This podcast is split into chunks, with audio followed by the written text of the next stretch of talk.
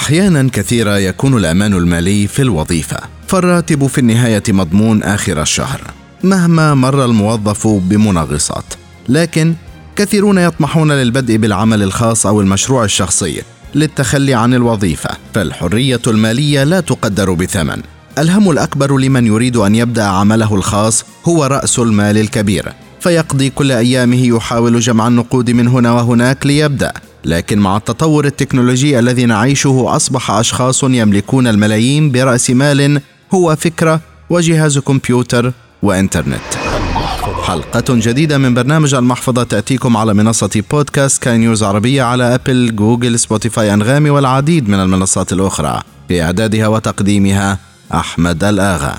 التطبيقات العالمية للمواصلات. الطعام، الفنادق، السياحة، مواقع الشراء، كل ما تتخيله من تطبيقات. لم تكلف سوى فكرة وتطبيق. وأموال اليوم تكسب بالملايين بل بالمليارات لمواقع التواصل الاجتماعي. وهذه التطبيقات وأغلب المهن أصبحت اليوم تكتسب هذه المعطيات كنموذج عمل. وهنا دخل أصبح يضاهي دخول أندر وأصعب المهن في العالم. يأتي من نشر فيديوهات على المواقع. مع كل هذا يتبقى على أي شخص صاحب فكر أن يعرف من أين تؤكل الكتف. أول شيء حابين نحكي على الفرص غير المسبوقة حاليا على مستوى الأفراد على الإنترنت لأن يعني السنتين اللي فاتوا غيروا كثير قوي من تعامل الناس مع الإنترنت بداية من عصر كوفيد والوقت اللي الناس مضوه أطول على الإنترنت فتح فرص جديدة. ولكن خلينا في الأول نبص كده نظرة تاريخية شوية أو تطور شكل الأعمال على الإنترنت ونصنف الأعمال على الإنترنت لخمس قطاعات أو خمسة categories رئيسية. بمعنى وظيفة أو شغلانة أو business كل اللي محتاجاه هي عقل ومهارة وكمبيوتر متواصل بشبكة الإنترنت. مش محتاج أي تواجد فعلي ولا أي أدوات ولا أي شيء. فده متاح لأي شخص على مستوى العالم ببعض الشروط البسيطة.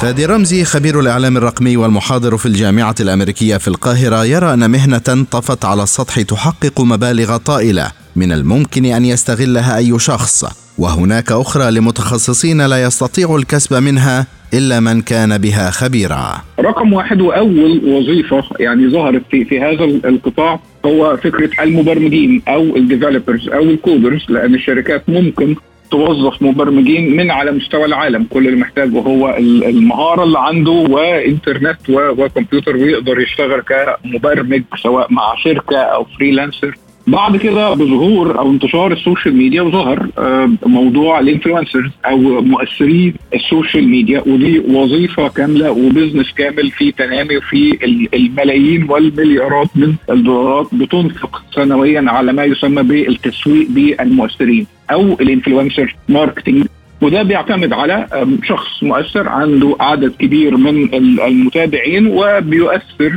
في آه، قراراتهم الشرائية تجاه بعض أو المنتجات أو الخدمات وبالتالي الشركات أو ال corporates بتستعين به لزيادة تعزيز يا إما الصورة الذهنية أو ال image بتاعة الشركة أو حتى لزيادة المبيعات بتاعتها بشكل مباشر. فده تاني كاتيجوري أو تاني قطاع برضه شخص ومهارة وذكاء وجهاز متصل بالإنترنت سواء كمبيوتر أو حتى موبايل في عصر التيك توك وانستغرام حاليا. خبير الإعلام الرقمي والمحاضر في الجامعة الأمريكية في القاهرة فادي رمزي يطرح مهنا أخرى من الممكن أن تبدأ بها دون تردد. وإن كنت تخشى أن تكون وحدك هناك مجال للعمل الجماعي فيها. زمان حتى التأثير الاقتصادي كان معتمد على الشركات الكبرى ال corporates وبعدين تحول إلى برضه قطاع كبير إلى ريادة الأعمال أو ال entrepreneur مؤخرا ظهر مصطلح سولو أو ريادة الأعمال القائمة على فرد واحد أو شخص واحد وده برضو تاني شخص يقدر يبني business كامل من وجوده في أي مكان في العالم ويبيع لأي مكان في العالم. solopreneurs في نوعين منهم.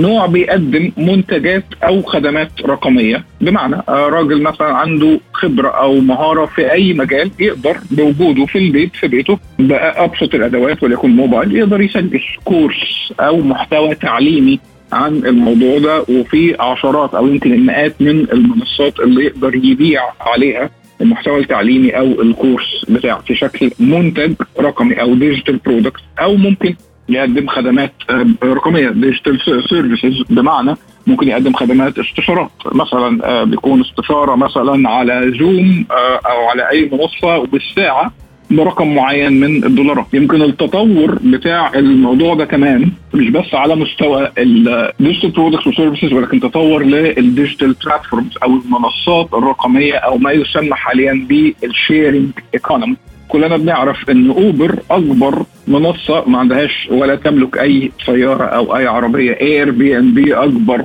آه، منصة عليها غرف ولا تملك أي فندق أو غرفة فندقية. وبالتالي برضه دي سواء شخص أو مجموعة من الأشخاص ممكن يكونوا موجودين في أي مكان في العالم بيبنوا هذه المنصة اللي هي ال middle man أو الشخص الوسيط ما بين حد محتاج خدمة معينة وحد بيقدم أو بيبيع هذه الخدمة وهو بياخد في النص ال commission أو ايا كان شكل التعامل. فدي برضه business مهول ورهيب ومش محتاج أي تواجد فعلي أو أدوات أو آليات أو أي شيء بخلاف عقل مهارة جهاز متصل بالإنترنت.